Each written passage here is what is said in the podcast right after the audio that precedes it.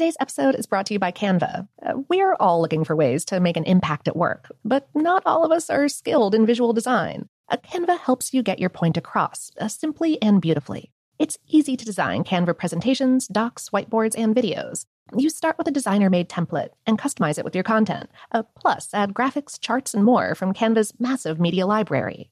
Whatever department you work in, Canva is perfect for any task sales decks, hiring docs, marketing brainstorms, employee videos, you name it. Anyone at work can design with Canva. Start designing today at canva.com. Designed for work. What's up? This your boy Lil Duval, and check out my podcast, Conversations with Unc, on the Black Effect Podcast Network. Each and every Tuesday, Conversations with Unc podcast feature casuals and in-depth talk about ebbs and flows of life and the pursuit of happiness. Unlike my work on stage, I tap into a more serious and sensitive side to give life advice and simply offer words of encouragement, yet remind folks to never forget to laugh. Every Tuesday, listen to Conversations with Unc, hosted by Lil Duval on the Black Effect Podcast Network, iHeartRadio app, or wherever you get your podcasts presented by AT&T. Connecting changes everything. Me. Focus Features presents Back to Black. I want people to hear my voice and just forget their troubles. Experience the music and her story. Know this. I ain't no Spice Girl. Like never before. That's my daughter. That's my Amy.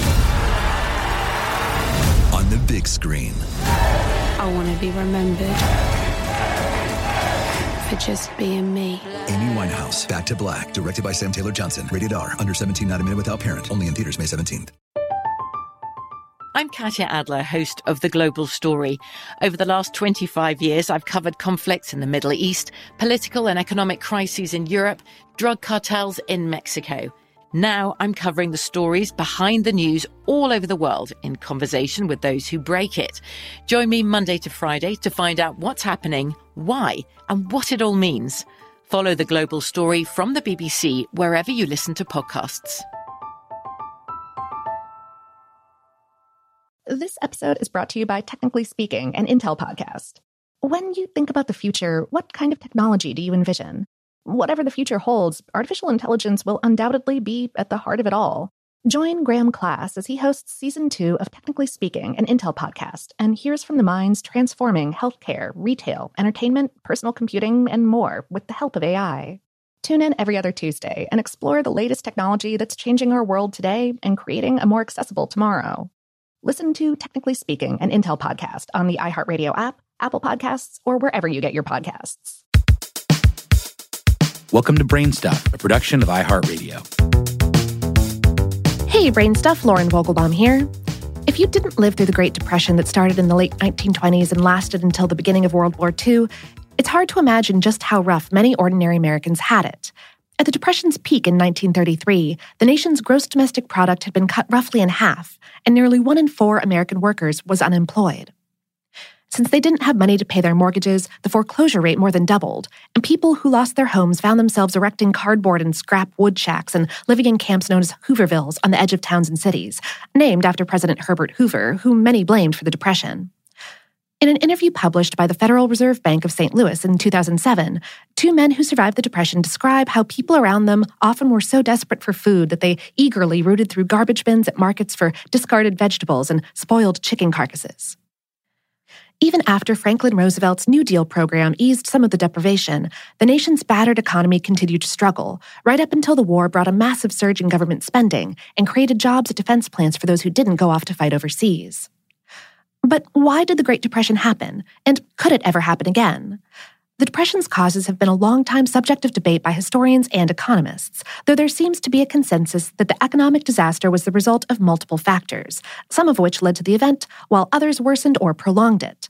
And while the nation's economy, the financial system, and government regulation have changed considerably since the 1920s and 30s, experts warn that we're still not immune to some of the same risks that contributed to the catastrophe. Worse yet, some mistakes of that era are now being repeated. At the top of the list is income inequality.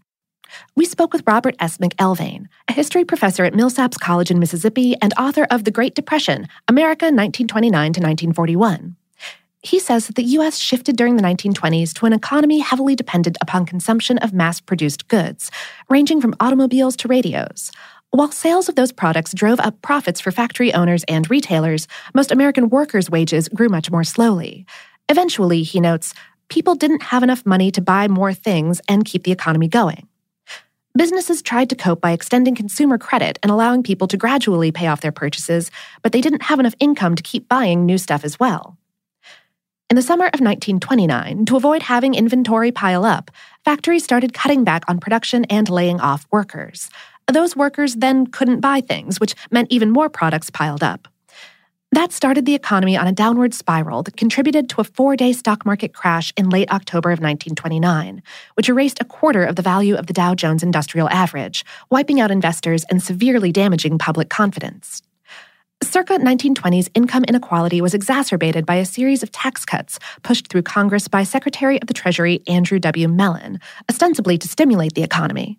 As one of the world's richest men, Mellon personally benefited from the cuts more than practically all the taxpayers in the state of Nebraska, as one political opponent of the bill pointed out. 90 years later, income inequality is growing, and it's a threat to an economy which depends upon personal consumption of two thirds of its economic output. And Congress in 2017 passed a massive tax cut package, which most Americans see themselves as not benefiting from.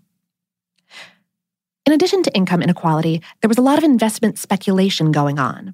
There's a difference between investing and speculating, which Investopedia defines as putting your money into high risk investments in hopes of making a killing.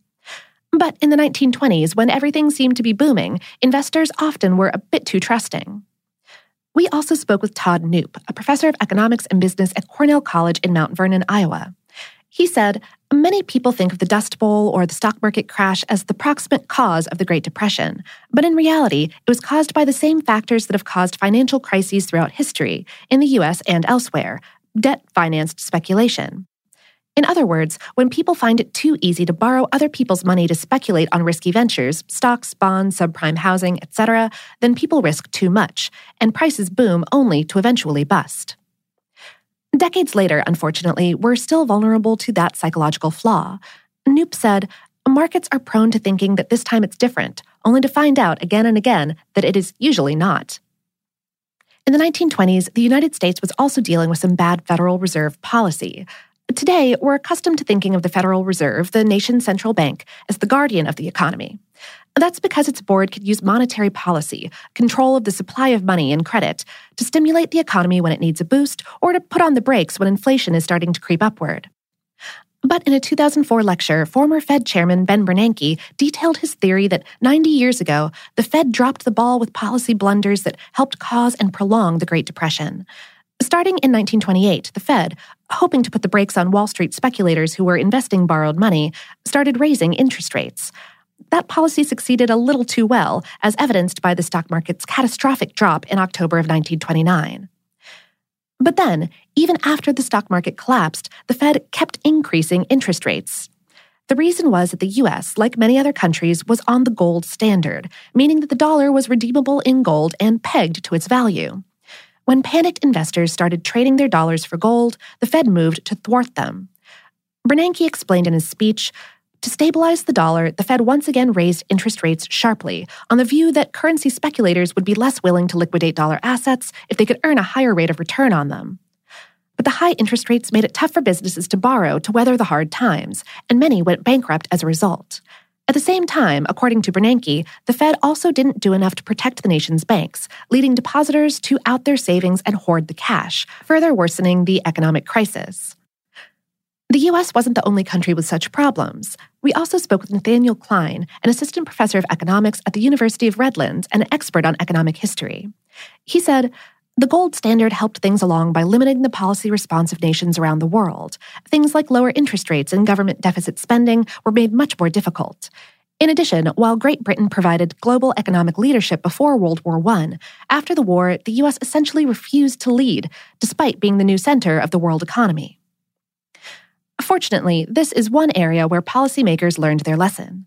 Cline said, in the end, countries dropped the gold standard, and many engaged in deficit spending and monetary policy, and the U.S. established its leadership under the Bretton Woods Agreement.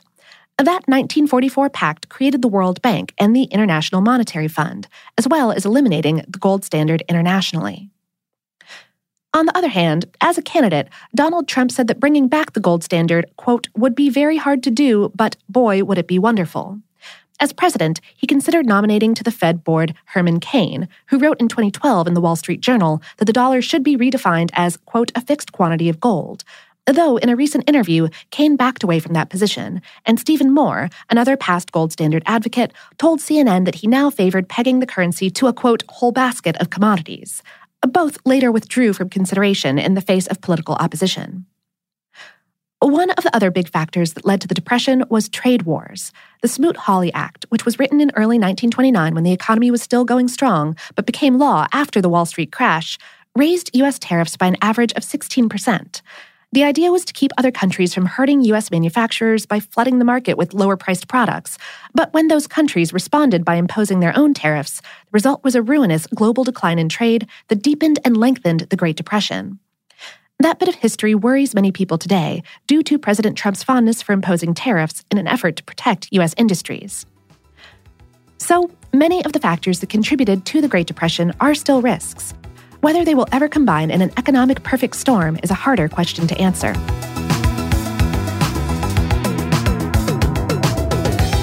Today's episode was written by Patrick J. Kiger and produced by Tyler Klang. Brainstuff is a production of iHeartRadio's How Stuff Works. For more on this and lots of other economical topics, visit our home planet, howstuffworks.com. And for more podcasts from iHeartRadio, visit the iHeartRadio app, Apple Podcasts, or wherever you listen to your favorite shows.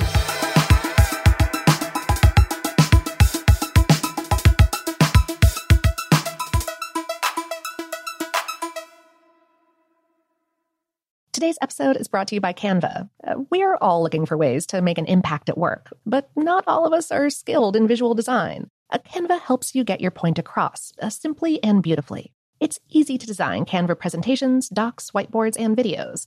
You start with a designer made template and customize it with your content. Uh, plus, add graphics, charts, and more from Canva's massive media library. Whatever department you work in, Canva is perfect for any task sales decks, hiring docs, marketing brainstorms, employee videos, you name it. Anyone at work can design with Canva. Start designing today at canva.com. Designed for work. I'm Katya Adler, host of The Global Story.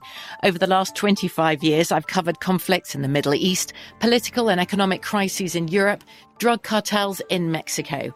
Now I'm covering the stories behind the news all over the world in conversation with those who break it. Join me Monday to Friday to find out what's happening, why, and what it all means. Follow the global story from the BBC wherever you listen to podcasts.